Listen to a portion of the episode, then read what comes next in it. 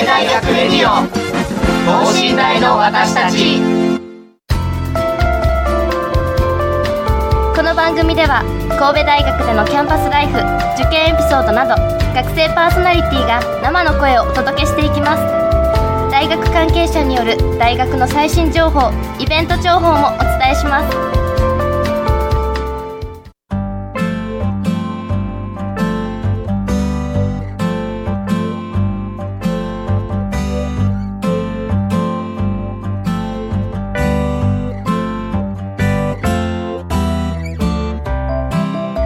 皆さんこんばんは。経営学部2年の柳永俊です。そして工学部2年の本山愛理です。よろしくお願いします。はいよろしくお願いいたします。さて先週はですね、はい、創立115周年記念神戸大学の歴史を振り返るの前編をお届けしました。はい。神戸大学大学文書資料室の野村理恵子先生をお招きし神戸大学の起源である1902年創立の神戸高等商業学校のお話から神戸大学が神戸大学ってお名前になるまでのお話お聞きしてきましたね、はい、でその神戸大学の正門にですね神戸大学ってこう文字書かれてるんですけどもそれを書いた、えー、書かれた石井光次郎さんという方、はい、この方卒業生なんですけどもその方は衆議院の前に書かれたあの衆議院っていう文字を書かれたということでえー、すごい字上手じゃんなりましたね ってなりましたね。はい。そうですね。なんか私も今言ったんですけど、はい、神戸大学が1902年創立ということで、はい、まさかの明治時代。そうですね。明治35年ということで、まあ、神戸大学の前身となった神戸高等商業学校が開校されたということで、ねはい、歴史感じましたね。感じましたね。そして今週も引き続き野村先生をゲストにお招きし神戸大学の歴史を振り返る後編をお届けします。この後ゲストの登場です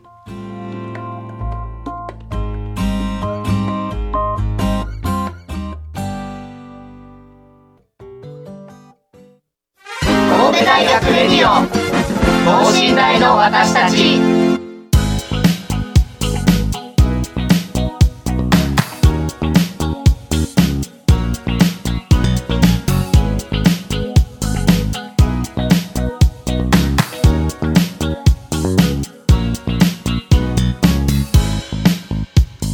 さあそれでは神戸大学の歴史を振り返る後編はお届けしたいと思います、はい、前編に引き続きと野村理恵子先生にお話ししていただきたいと思います。よろしくお願いします。よろしくお願いいたします。大学文書資料室の野村です。また後編もよろしくお願いいたします。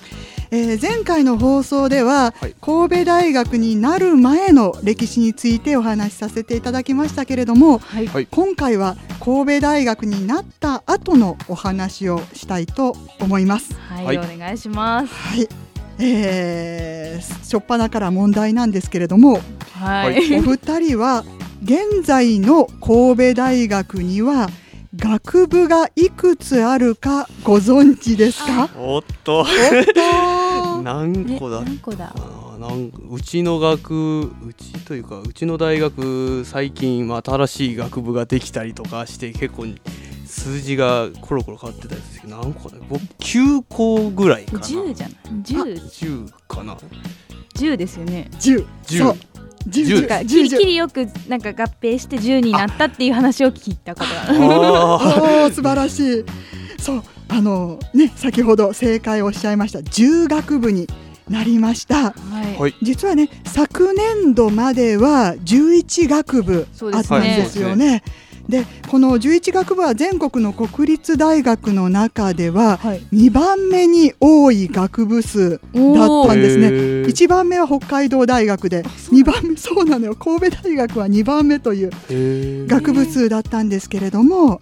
えー、今年の4月に先ほどねちょっと統合がありましたっていう話ありましたけれども、はい、国際文化学部と発達科学部という2つの学部が1つに統合されて、はい、新しく国際人間科学部になったので、はい、10学部になっています。ね10個学部があるんですよね。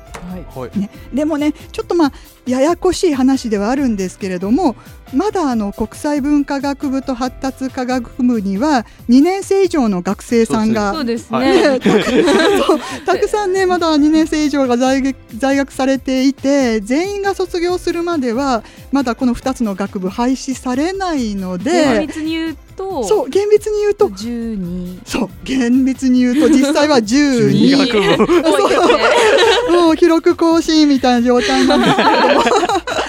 でも実まあしかし、まあ、組織図上は組織上は10学部というふうになっています。すね、えー、ちなみに10学部をお二人は全部言うことができますか？おっと先ほどねあの経営学部ご出身で工学部ご出身で、ね、2つあと8個あるわけですよね。まああの経営経済法っていうのはもう結構あの分あのあの六甲大キャンパスの中ではセットで考えられるので、まあそこは言えますね。言えますね言えますね。じゃあ今四つ。四つですね。で文学部、文学部。理学部、農学部、はい、でこ開示科学部、開示科学部、はい、であと医学部、医学部。国際人間科学部お十個そうそう十個すごいすごいすごいすごい。あ言えた言えた。あそれはすごい。ね神戸大学生の鏡ですね。ありがとうございます。すごい褒めていただいて。あのね実はねその学部を順並べる順番っていうのも決まってて、はい、実はねそうあのね重学部は実はね、どれが学部が最初で最後は何学部かっていう順番が決まってるのね。あできた順みたいな感じですか？ちょっと違うんだけれども、うん、これはね、まあ、神戸大学学則の第3条に規定されている順番通りに重学部を並べると、はい、まずは最初文学部。文学部。文学部国際人間科学部法学部経済学部経営学部理学部医学部工学部農学部最後に開示科学部、まあ、こういう順番になるわけです。まあ、大体神戸大学のホームページの学部が書かれている順番なんかもこういう順番で書かれているのでもしよろしければまたねご活用いただければと思います。で、えー、ちなみにですね、はい、えー、っと先ほどもちょっとお話があったんですけれどもあの六甲台キャンパス、はい、六甲台地区、えっと、医学部と海事科学部の2学部以外の8学部はすべ、えー、て神戸市灘区の六甲山の中腹にある六甲台地区というキャンパスに集まってます。集まってますよね。すごいね。でだから六甲台地区というのは学内最大のキャンパスになるんですけれども。ね。でまあ、学長のお部屋のある本部の建物もこのキャンパスの中にあるんですけれども、はい、えー、しかしですね六甲台地区というのは最初からこんなに広かったわけではなくですね、はい、ある時期に急に広く急にです急にうわーっと広くなってい。ったと。ねどうしてかなってねこれをちょっとまあお話できればなと思います。はい、はい、そしてまああの学部が今重学部ありますけれども、はい、最初から重学部あったわけではなく少しずつ増えていったり統合されていったりして、えー、今日あの今は重学部あるということで本日はまあこれらについて中心にお話しできればなと思います。うん、お願いします。ではですね、えー、時代を遡って神戸大学が誕生した頃を見てみたいと思います。はい。えー、神戸大学という名前の国立総合大学が誕生したのは今から68年前のことです。えー、そう68年前。それまでは神戸大学っていう大学はなかったわけですよね、はい、えー、当時はね太平洋戦争が終わってまだ4年しか経ってない時代で1949年昭和24年5月31日兵庫県にある7つの学校がくっついて神戸大学が誕生しました、はい、その後ですね神戸大学生まれた後えー、さらに4つの学校がくっつきますので神戸大学になった学校というのは全部で11個もある。全進校が11これはね日本で一番多い全進校を持つ大学ではないかとも言われています。まあ、これだけいろいろな学校がくっついてできた神戸大学ですけれども、はい、では問題です。はい、はい、生まれたばかりの神戸大学には、はい、学部がいくつあったでしょうか？まあ、これはねちょっと古い話。68年前の話なんで生まれたばっかりですか？はい。できた当初ってことですね。その通りできた当初です、全進校が11校もあるので最初のはやっぱりまだそんなに学部がないんじゃないかなって僕は2つとか3つとかそれぐらいかなと思うんですけど。どうでしょう？もうちょっと分かった。六学部。ごめんなさい見積もりすぎた。ごめんなさいえー、じゃじゃあ六学部を、はい、おあの言いますね、はい、まずは分理学部。教分理学部。分理学部。です、教育学部。教育法学部。経済学部。経営学部。工学部。この6つね、でお二人の経営学部と工学部は最初からあった。ですね。えー、ですからまあ今もそのまま変わらず残っているのは法学部経済学部経営学部と工学部の4学部だけということで。教育学部なんてあったんです、ね、そうなのよ。教育学部はですね、はい、後に発達科学部と名前を変えてさらについ最近国際人間科学部に変わったのでね、一番多く変化を受けた学部。確かに、ね、そんだけ学部の名前がコロコロ変わったわけですもんね。えー、ちなみに先ほどもあれあれっていう声が聞こえたんですけれどもこの6学部の中であれと不思議に思ったものってないですか？分理学分理学部というのが。文系と理系みたいな ね、文系と理系が一つの学部？ね、ね、不思議ですよねそう分理学部という不思議な学部がですね当初あったんですね。ね今の文学部と理学部です。そうそのままです、ね。そ うでね今のまあ文学部と理学部は最初一つにくっついてたですよね。今やったら考えられないんですけれどもね。考えられない、ね、考えられないですよね。そうびっくりなんですけれども今の文学部と理学部は、まあえーと、その校舎自体は近いですけれどもそれほどまあ交流があるというわけではないかとは思うんですけれどもね、はい、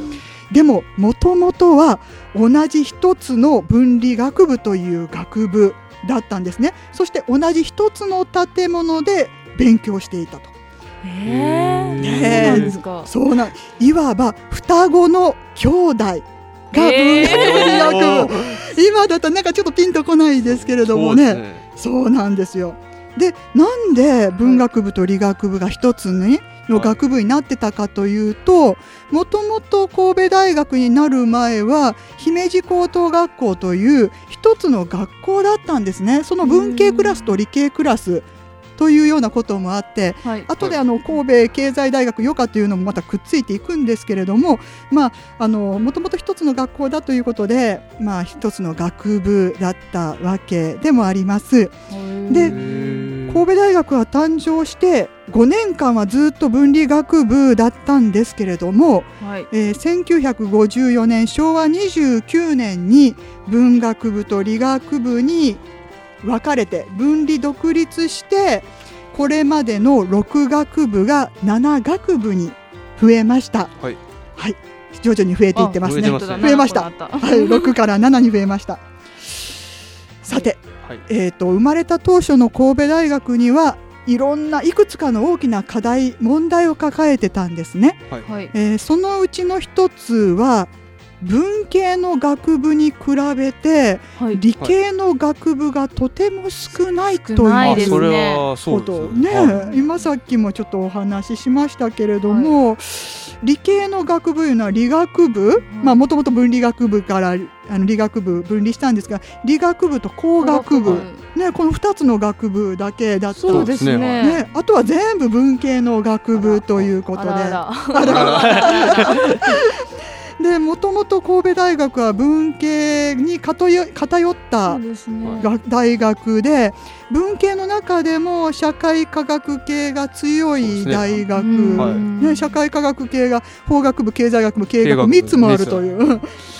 ね、でもしかし総合大学としてはちょっとバランスが悪いので、はい、もう少し理系の学部を充実させなければならないね。理系の学部を増やす必要があるねという問題を抱えてたわけです。はい、そこで誕生したのが2つの理系学部なんですが、はい、では問題です。はい、はい、神戸大学が誕生して約15年後の1960年代半ばに理系の学部が新しく2つ誕生しました。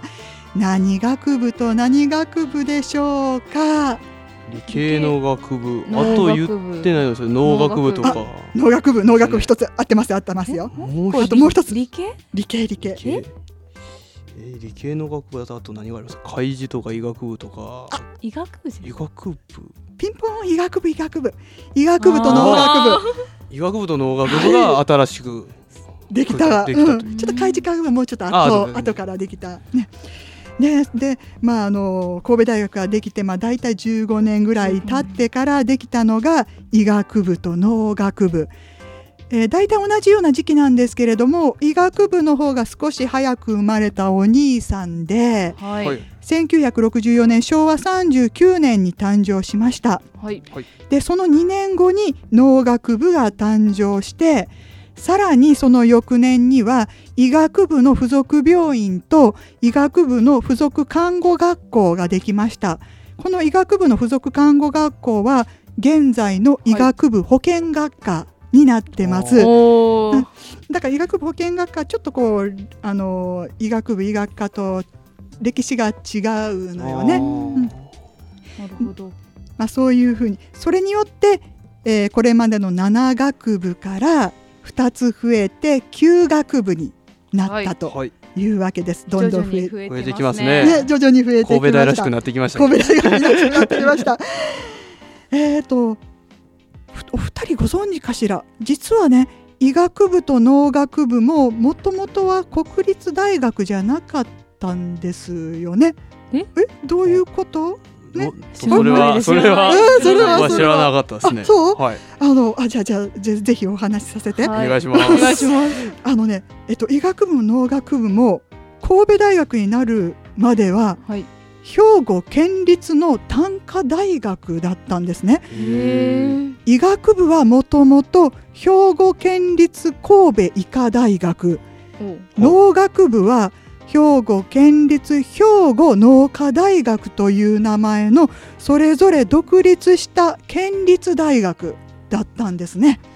ね、でもね、え。ーと、この頃兵庫県にはお金が足りなくなってあら。県立大学をねいっぱい維持するというゆとりがなくなって県立大学を減らしたいなと考えるようになりました。はい、でそこで神戸大学は理系の学部を増やしたいなと考えてたわけですよね。でちょうどこういう希望がうまく重なって県立の2つの大学を国立に移管させて誕生したのが医学部と農学部になります。なるほど。そんな思惑がそう思惑がねいろいろとあったわけなんですよね。はい、ねですからあのーその時代によっては県立大学時代の卒業生が先輩だというパターンもあれば医学部にね農学部になってからの先輩っていうのもいらっしゃるわけなので、まあ、あの世代によって違うなっていうことを知っておいていただければなと思います。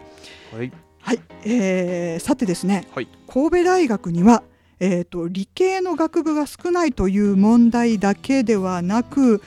実はキャンパスがあちこちに分散しているという問題もあったんですね。ね。現在の神戸大学は4つのキャンパスに分かれています。一つはまあ六甲台地区、そして、えーと、楠木地区、ね、ね、医学部のと医学部の附属病院があるところ、はい、そして、えーと、明谷地区という医学部保健学科があるところ。あと海事科学部がある深江地区、この4つに大きく分かれてるんですけれども。はい。えー、でまあ、同じ市内にあってですね、まあ、学生さんや先生方移動がすごく大変だというふうにお聞きして、ね、4つに分かれてるだけでも大変なんですけれども、はい、神戸大学が誕生した頃はですねもっとバラバラ。もっとバラバラ。これ 以上にバラバラですか？もうこれ以上にバラバラなんと8箇所に分かれてました。八？八。うわー、えー、悲鳴が聞こえますよね。しかもね神戸市内今は神戸市内だけではなく姫路市や明石の方にもキャンパスがあったという。かなり遠いですね。遠い。ね。農学部なんか丹波篠山にありますからね。もともとは、ね、前進校は。ででなんでこんだけバラバラなのかというと、はい、神戸大学はあの兵庫県にあったいろんな学校が複数くっついて誕生した大学っていうね、お話をしましたけれども、はい、神戸大学はこれらの学校の敷地や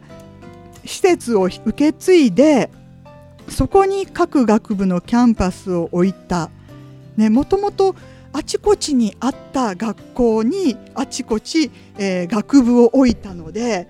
えー、キャンパスがあちこちにあったというわけなんですよね。でこのようなキャンパスのことをタコ足大学とタコ足大学。ね なんかイメージつきますか？ね、タコ足大学というのはまるでタコのように頭は一つだけれども足がたくさんある大学のことつまりキャンパスがあちこち散らばってる大学のことを指します。はい、ね、でまああの神戸大学、まあ、あの複数の学校を寄せ集めて作ってくっつけた大学ですけれども、えー、本当の意味での総合大学になるためにはどうすればよいかということをずっと悩んでいました。はい、えー、そこでですねキャンパスを1箇所に集めて真の総合大学を目指そうと考えたわけです。はい。で集める場所があの六甲台地区という六甲台キャンパス、ね、で、えー、ここは兵庫県で唯一の旧制大学である神戸商業大学神戸経済大学があったキャンパスになります、はい、当時の六甲台地区には、えー、法学部経済学部経営学部経済経営研究所と本部があるだけだったんですけれども、はい、えー、そこにその六甲台地区に最初に移転したのが工学部です。お。お工学部。ねで工学部はもともとどこにあったかというと、はい、JR の新長田駅の近くに西大学者と松野学者という2か所に分かれてさらに分かれてたそうさらに分かれてた。同じ工学部でも2つに分かれてたというね。で当初は神戸市じゃなくて尼崎市に移転しようという話もあったんですけれども、はいえー、やはりまあ尼崎はちょっと断念して1960年代初めに六甲台地区の現在の場所に移転します。その後約8年間で阪神御影駅前にあった文学部理学部御影分校や姫路市内にあった姫路分校そして丹波篠山にあった農学部赤塚山にあった教育学部など医学部を除くすべての学部が六甲台地区に移転されます。ですからまあその時は六甲台地区と医学部の現在の楠木キャンパスっていう2つのキャンパスにまあまとめられたと。いうことでそうですねね六甲台地区というのは、えー、学内最大のキャンパスとなりました。でまあゆえにですね同じ学部の卒業生同士であっても年代によっては、思い出のキャンパスが異なる場合があると。なるほどねね、工学部の人でも六甲台キャンパスを思い出のキャンパスとしている人もいれば、えーと、西代学舎とか松野学舎時代のことを思い出のキャンパスと思っている方がいらっしゃるということで、まあ、そう世代によって違うよということをぜひ知っておいていただければ先輩方とお話しする時も話が合いやすいかなと思います。はいえーとですね、えー、さて、えー、先ほど医学部と農学部ができて休学部になったというお話をしましたけれども、はい、さらに1992年平成4年に教養部の廃止と教育学部の改組によって新しく国際文化学部と発達科学部が誕生して10学部になりました。はい、教育学部が国際文化と発達に分かれたえっとねえーと、どちらかというと教育学部が発達科学部になって昔あの教養部という、はい、教養言論や体育とか語学だけをやるような学部じゃないんだけれどもそういうところがあったのね、それが国際文化学部になった。だから皆さんも1年生とか教養の授業を国際文化学部のキャンパスで何でか受けてませんか？それってまさその名残が。名残。ああそうなのよ、ねちょっとね昔はえっ、ー、と、えー、入学して1年間半は、はい学部の授業を一切受けることなく専門の授業は一切なく教養の授業だけを今の国際文化学部のあのキャンパスで受けて1年間半後2年生の後期から全ての単位が取れた子だけ専門の授業に行ける。それは落とせない。落とせない。大変大変。そういう時代がねあったんだけれども、はい、それがちょっと変わった。はいのが平成4年よかった。平成ですよもう。平成ですよ。もう平成になってきました。しかしですねその3年後に、はい、とても悲しい出来事が起こります。3年後。3年後阪神・淡路大震災です、ね。えー、神戸大学では学生が39名、はい、教職員2名が犠牲となりました、ね、えー、現在も毎年1月には震災の犠牲者を偲ぶ震災慰霊献花式が行われています。なおこの慰霊祭はですね学内の2カ所で行われているんですね、はい、でそのなぜか2箇所。で 1, 1箇所目は六甲台本館前にある神戸大学犠牲者慰霊碑の前でそれは見たこと見たことありますか？ねえー、そこで行われているんですけれどももう一箇所は海事科学部のキャンパスです。はい、でなぜねこの2箇所で慰霊祭を行うのかというと実は震災当時は海事科学部はまだ神戸大学ではなくそうですよね、ね、神戸商船大学という別個の国立大学だったからです。はい、はい、ではですね震この大震災から8年後の2003年平成15年、えー、神戸大学と神戸商船大学と統合して開示科学部が誕生、はい、えー、国立総合大学では珍しい海に面したキャンパスを持つまさに海に開かれた総合大学の誕生となります。はい、ね、これによって11学部となりました、はい、そして最後にですね今年、えー、2017年平成29年4月に国際文化学部と発達科学部の2学部を統合して新たに国際人間科学部が誕生したこれにより現在の10学部になったというわけです、まあ、今回はですねちょっと時間が限られているので学部の変遷だけを見てきましたけれども、はい、これだけでも神戸大学はいろいろと変化をしながら歴史を歩んできたのだなということを渡っていただけたんじゃないかなと思います。はい、すごく勉強になりました。いやまあ、ということでですね神戸大学の歴史を振り返るの後編をまあお送りしてきましたけども、はいそうですね。やっぱりこう総合大学っていうので、まあ、いろんな学部のがこう、まあ、六甲台、まあ、もしくは他のキャンパスにあるんですけど、まあ、いろんな学部がやっぱ集まるとその学部同士での交流ができるというのでそれによってまた新た別の学部の意見が自分の学部の、えー、新たな視点としてなって、まあ、さらによりより高いまあ、あのいわゆるグローバルな世界にも近づけるというのであのやっぱ総合大学の強みはやっぱさすがだなと 僕はあの授業を受けてるたびにつくづく感じてます、うまいことまありがとうございます。全進行が11っていうことだけでもまず驚いたんですけどまあでもそこから徐々に徐々に学部がこう増えたり合併したりとかしてきながら、まあ、開示科学部でようやく私たち生まれてる頃ですからね。おお そうかなちょもうちょっと前かもしれんけどまあでもそうですね。海事科学部といえばあの深江丸というあの船がありますからね。ぱ歴史感じますね。前編後編等にすっごく歴史感じましたね、はいまあ、こうやってねこうあの大学の歴史にも触れながらですねあの私たち生きていけるということでこれでまあ日々のね大学の授業の勉強して頑張って単位を取ろうと。大学生活も頑張っていこうということで。とことになりました。では、はい、そろそろちょっとお時間が来たようですね。今週は経営学部2年の柳賀俊と。工学部2年の本山愛理がお送りしました。それではまた来週。さよなら